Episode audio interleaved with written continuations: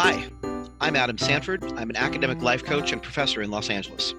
And I'm Dinur Bloom.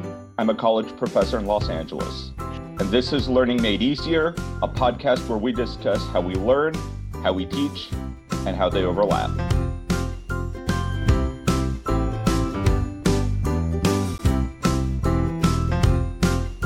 Welcome back to Learning Made Easier. This is episode 114 Stress Management for Working Students.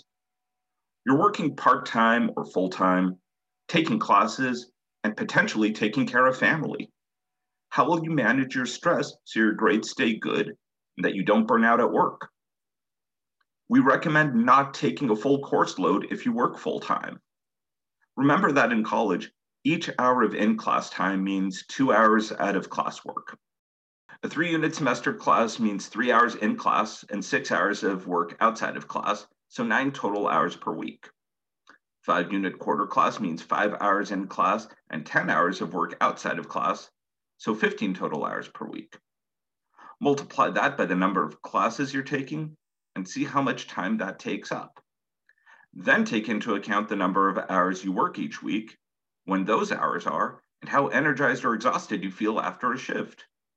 Can you handle that schedule for a week? Probably. A month? Maybe. Full quarter semester, 10 to 16 weeks? Maybe, but pretty difficult. In our research, we found several sites with information and advice on how to handle this particular type of stress, the kind caused by working while going to school. We'll link to those sites in the show notes. The main points we got out of these sources include have a plan, be organized, find ways to create a flexible schedule, prioritize and be realistic about it, learn how to manage your stress, communicate with your boss and professors, get enough sleep, take enough breaks, get enough social time, exercise regularly, and practice self care. So let's talk about each of these maybe in a little more detail. So, the first thing is to have a plan and be organized. We talk a lot in this uh, podcast about making your time visible as part of time management, starting with episodes 12 through 16. Having your due dates on your calendar and in your planner early that lets you plan your weeks. And if you have a regular schedule, you can figure out what times you can work on your school stuff. Use the schedule to work in time for reviewing, studying, writing, and resting and relaxing. And yes, this includes sleeping. Find ways to create a flexible schedule. It's important to understand and accept the fact that some parts of your schedule will not be flexible, especially class times and work days. You should, however, take advantage of things like paid time off, changing shifts, or flexible hours to study to do your homework. As a student who's working at the same time, you should be ready to adapt to late nights with assignments, sudden work requests, or unexpected errands. However, the most important thing to do here is to make enough studying time in your schedule because work is making money while getting an education is spending it, and that comes from Florida National University. Another thing is you need to prioritize and you need to be realistic about it.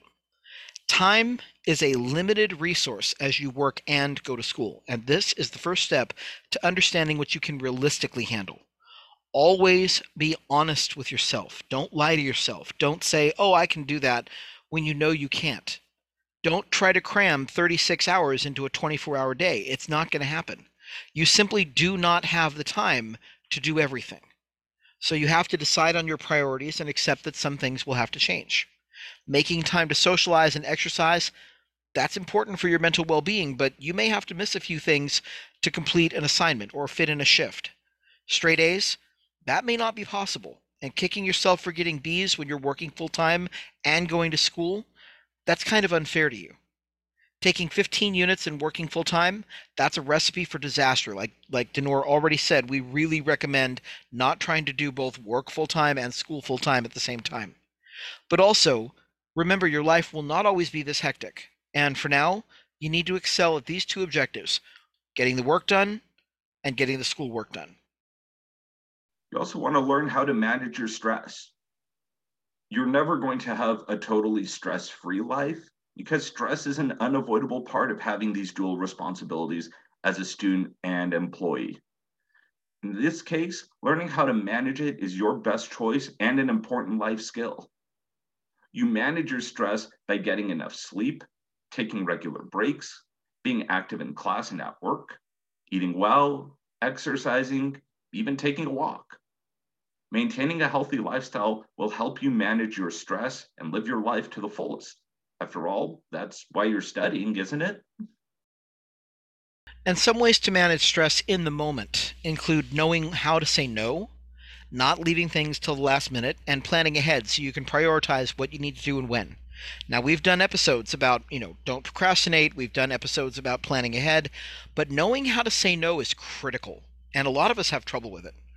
We still need to do it, especially when it's our boss asking us to take on yet another shift or another project or stay another two hours overtime, or our classmate asking us to take another part of the group presentation, especially when we have a study session or a test coming up and our time needs to be focused on that first. Here are a few ways that you could say no and set that boundary. You know, I really wish there were two of me, but unfortunately, I don't have enough time to do that. Or, I wish I could, but I have another commitment at that time. I can't break it. Or, sorry, I've already committed to something else at that time. Or, I wish I could, but I've got too much on my plate already. I can't fit that in. Or, if it's a boss, for example, I can either do this project or that one. So, which one do you want to be my priority? Because I can't do them both. And in the show notes, we've linked to an Inc.com article on 50 different ways to say no. Communicate with your boss and professors. On this podcast, Adam and I regularly talk about communicating with your professors when problems come up because we have lots of students to work with and we don't remember their schedules. When stuff comes up at work, let your professors know in a timely fashion, and that makes accommodations a bit easier than waiting until the end of the semester and hoping the professor can retroactively change an earned grade. By the same token, your classes are probably not hobbies or taken just for fun, and your employer has to recognize and respect that. If your boss does not value your time or education, do they truly value you as a person and an employee? Or are you just a disposable and expendable body to them? If it's the latter, you may want to look for a job that pays the same or better, but with bosses who respect your goals and will work with you to create a work schedule that works for them and for you as a student. Another thing is get enough sleep. See our episode 105 for why sleep matters. Both work and school take up mental and physical energy, and they need to be replenished. And no, you can't replace that energy with a quad shot latte or a couple cans of Monster. When I was in college and high school, it was Jolt Cola, all the sugar and twice the caffeine. It still doesn't work to help you get rest that you need. Sleep is necessary to good mental and physical health, not to mention being able to focus when you're at work or when you're learning. Take enough breaks. Taking breaks to stretch, take a walk, get a drink of water, chat with a friend for 10 minutes on the phone, or meditate is crucial. Make sure you take regular breaks, whether you're at work or at school, for your own physical and mental health. Another thing that we don't mention a lot, but we should, is get enough social time. Even if your life is cram jammed with school and work, make sure you've made some time for connecting with your friends. A regular Zoom call, or as we get back into being in person, now that the pandemic is being addressed, a regular in person meetup, that can be critical to your mental health, even if you can only do it like once every other week. Getting together with a friend just so you can vent, if nothing else, that's really, really important, that connection. Exercising regularly, even just taking a walk can make a big difference if you're stressed. Take your dog for a walk or your cat if you want to be adventurous, or take yourself for a walk. But do something to get moving every day, especially if your job is relatively sedentary, like a desk job. If you're a gym person, prioritize your workout. If you're a swimmer, make sure you're in the pool a few times a week. If you're not a person who normally exercises, find something that you like doing so you know you'll want to do it. You might do well with riding a bike, or a dance routine or yoga or Tai Chi, but find something that makes you feel better and that you enjoy so you'll do it regularly.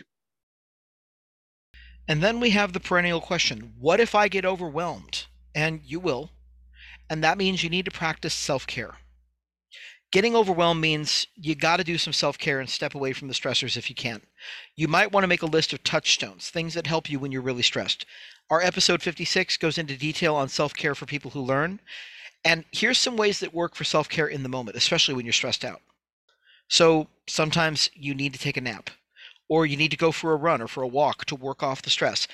Maybe you need to call a friend or your mom and vent for a few minutes about the stressors. Maybe writing it down and then crumpling up the paper and throwing it away, or setting fire to it in a safe way, like in the sink. That can work as a symbolic way of throwing away the stress. Sometimes all you need is a hot shower or a cold glass of milk. Taking calming breaths, doing block breathing, which is where you breathe in for four, hold it for four, breathe out for four, and hold it for four, and do that four times. That can help you calm down.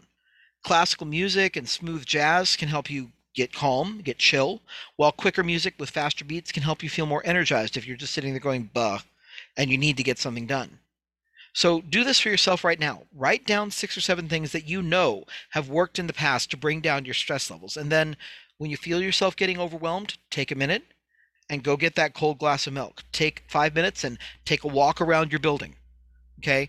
Self care is critical to success when you're managing this kind of stress. Now, our experiences with it, I have been fortunate enough not to have to work either part time or full time during undergrad, but I was disabled, so it had its own set of stressors. But when I got into grad school, I had a job as a grad student. I was working as a teaching and research assistant for a professor. And at least once I had a professor who tried to take advantage of me and a fellow grad student by giving us over 40 hours worth of grading every week. Our union contract said that she couldn't give us more than 20, but we got 40. Actually, I think I got 48 once one week. And after we complained to the department chair about workload, we basically got the last three weeks of classes without any work. The professor had to do all their own grading, and we got paid for the time that we'd been overworked up to that point. So saying no and going to people who had power over our boss, that worked in that instance. I remember back in my master's program, I had a professor try and assign me and the other teaching assistant more than the allotted hours worth of work per week. It was uh, either a juvenile delinquency course or a criminology course. The class met twice a week. Each class, this professor had students write something at the beginning and at the end of class. So, two papers handwritten, expecting them to be graded very quickly. There are 160 students in the class. So that workload was trying to grade 320 handwritten papers each week for a full semester. And that's on top of my own classes and on top of any reviews and discussion sections. I filed a complaint with the department showing how many hours I was working, and I told the department I would never work with or for this professor again. That turned out to be extremely true because I left the department after finishing the master's degree. I told the department they could pay me extra, they could respect my time, ideally, both. Now, my former boss, this professor, made some snide remarks to me and about me, but I just didn't care. Person can talk shit about me all they like, but they better respect my time. They better respect my effort. They want to talk badly about me and I've got less power than them. That's a reflection on them, not on me. Now, the other thing is, as a professor, I've had real trouble convincing students that the standard is one credit equals three hours per week at our semester system public university. Many students say, no, no, one credit is one hour per week, but it's not. If you're a student, please Please take this to heart. Your professors design your classes on the understanding that for each unit or credit of your class, if you're at a semester school, you'll be doing three hours of work each week. That means a three unit class is nine hours a week. Plan for that because they are. This is non negotiable. Accreditation agencies demand it. Now, teachers, the way you can use this information is be aware that many of your students are probably working at least part time, especially if you're working at a community college or a state level public university. And that means they don't have all the time you want them to have or expect them to have to work on your class. Make your class as flexible as you can. Determine which assignments are core and which ones are above and beyond, with the core assignments enough to earn a C in the course and pass the class. Also, make it clear early on that UCSC is a perfectly acceptable grade. Many of your students are coming from K 12 schools where only an A was acceptable. Knowing that you aren't judging them for C and B level work can go a long way toward building the trust students need to come to you when they're struggling.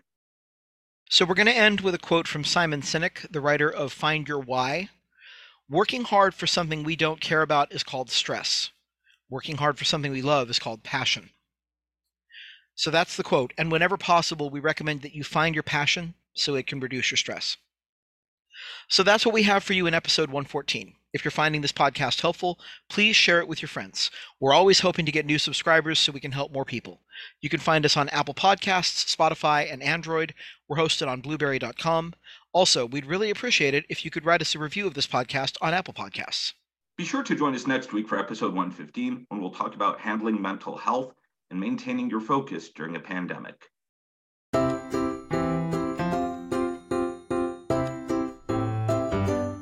You've been listening to Learning Made Easier, a podcast about how we learn, how we teach, and how they overlap. We want to say thank you to all of our supporters on Patreon who make this podcast possible. If you want to support us, please go to www.patreon.com slash learningmadeeasier. And we look forward to seeing you next week.